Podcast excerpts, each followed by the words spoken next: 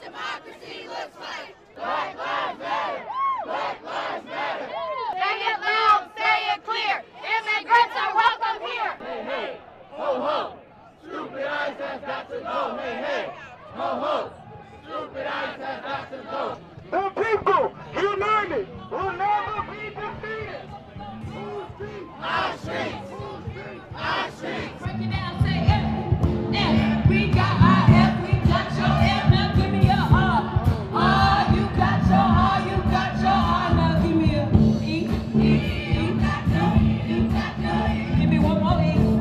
E, we got your E, you got your E. Now what that spell? We gon' be free, we gon' be free. Now what that spell? We gon' be free, we gon' be free. Unity. Welcome to The Dirt.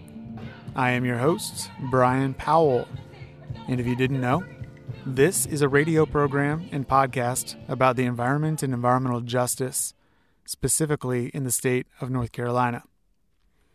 On the fourth Sunday of every month, we broadcast from the studios of W N C U F M in Durham, North Carolina, and every Sunday in between, we are bringing you our podcast, full of stories and voices from policy experts and frontline communities facing environmental challenges across the state. This week, I am very happy to bring you some voices and sounds from the HKonJ People's Assembly and Moral March that took place Saturday, February ninth, down in Raleigh. For the unfamiliar, HKonJ stands for the Historic Thousands on Jones Street. sixteen West Jones Street is where the General Assembly building in Raleigh is located. So this was the thirteenth HKonJ. It was first convened by the Reverend Doctor William J. Barber the Second back in two thousand six, and it has grown exponentially since that time. It saw particular growth after the twenty thirteen legislative session of the North Carolina General Assembly. That was a year in which they passed an avalanche of vicious and immoral policies that hacked away at good governance, at democracy and voting rights, at healthcare, education, you name it. And the event is sponsored by the North Carolina N double A C P, and it included members of the public fighting for a panoply of civil rights, human rights, and justice issues that have been ignored or, as I mentioned, have been under assault for years in this state. We're talking healthcare, education, reproductive justice, environmental justice, equal rights for our L G B T communities, indigenous rights and sovereignty, economic justice, fair wages, immigrant rights, a huge issue this past week as ICE has been ambushing and raiding workplaces and communities across central North Carolina, creating an atmosphere of tension and fear. We're talking about all of the different issues that you can imagine with one particular theme at the center of the march this year: our children and their well-being. Environmental advocates showed up in force to the march, and I spoke with a few of them to get a sense of why fighting for clean water and for clean air or for climate justice and resilience are moral issues that demand action and attention from the state now. Uh, Miz Elsie Herring appeared on stage to discuss her experience fighting Smithfield Foods and other industrial hog operations in eastern North Carolina, down in Duplin County, where she's from. My family for over one hundred years, and in nineteen eighty-six a hog operation moved over onto my family land and started spraying animal waste on us.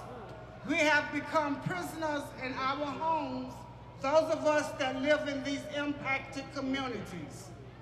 I started out from the local level of our government up to the federal level, and have been not been successful in getting any assistance. So we had to file lawsuits. They fought back by introducing two laws.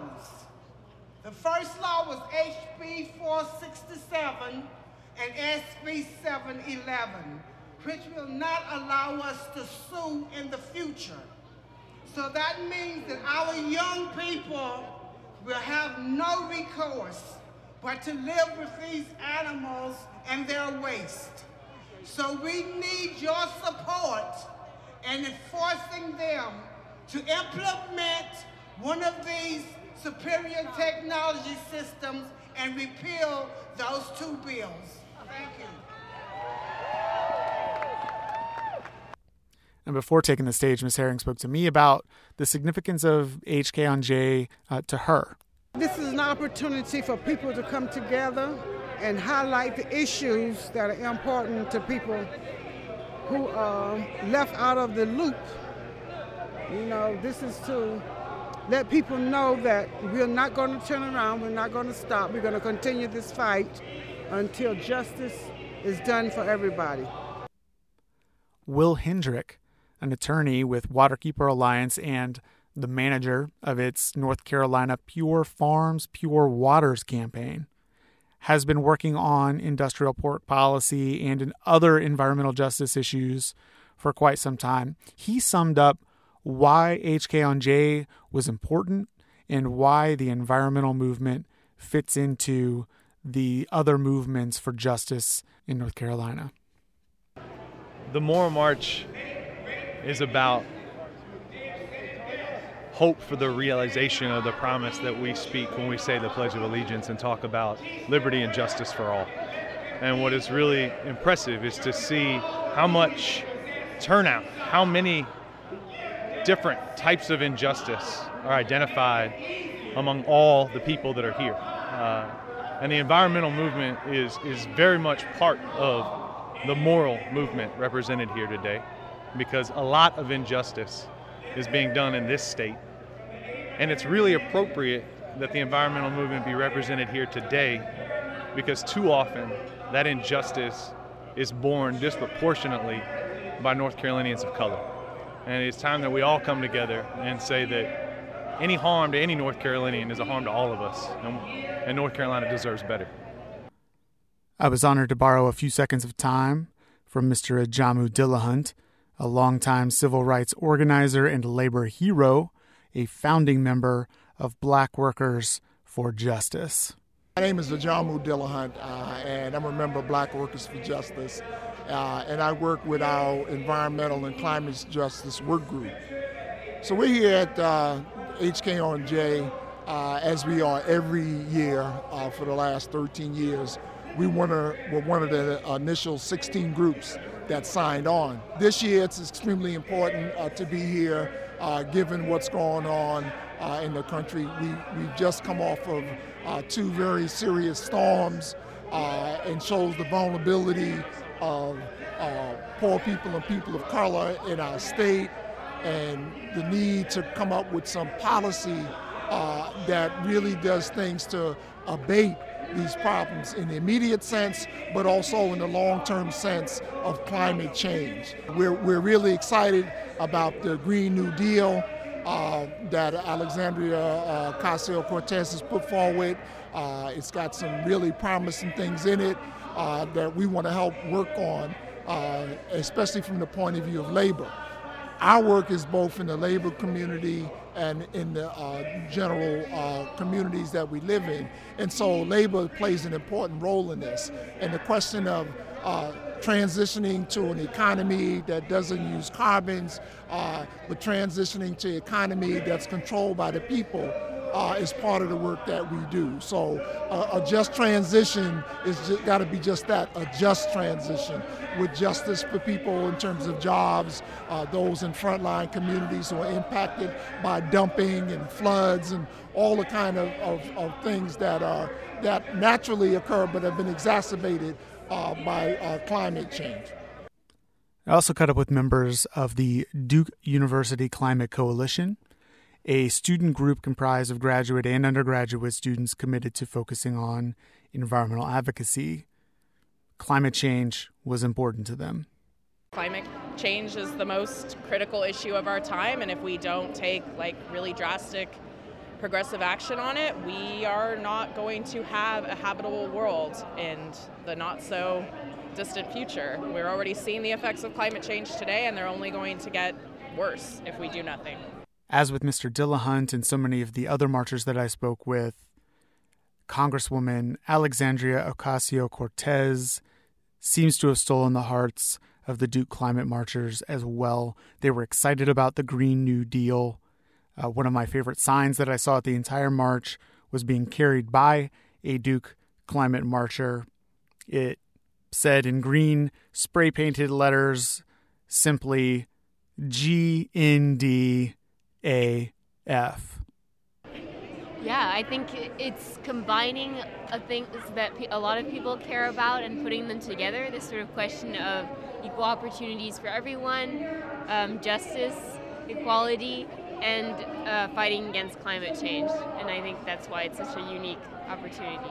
I think that the Green New Deal shoots for the stars, and hopefully we will land somewhere as close to it as possible. But the reality in Washington remains that there is a lot of pushback against these really bold, big ideas.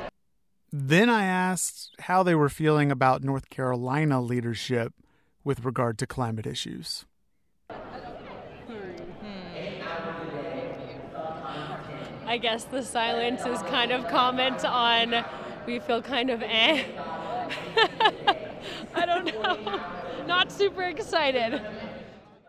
Thank you again to everyone who spent a few minutes of their time to talk with us at the event. There were a lot of environmental advocates at the march that we didn't get a chance to catch up with. There were a lot of other issue advocates that we didn't get a chance to catch up with, or whose voices we couldn't include in the podcast today for reasons of time.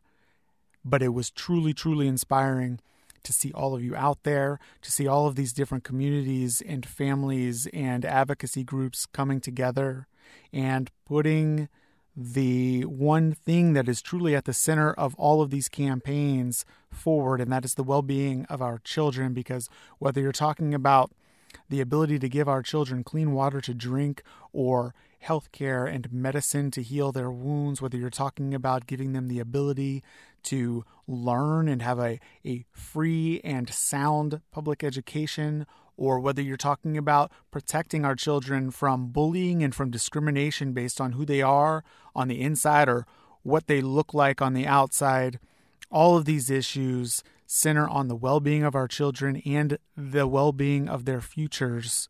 So if you haven't been to an H K on J march or one of the events put on by these groups, you need to get out there and make your voice heard, because it's only in numbers that these fights will be won, but they will be won. And so thank you again to everyone. I'm going to leave y'all with the incomparable words of the Reverend Doctor William J. Barber the second. And until next time, be good, y'all.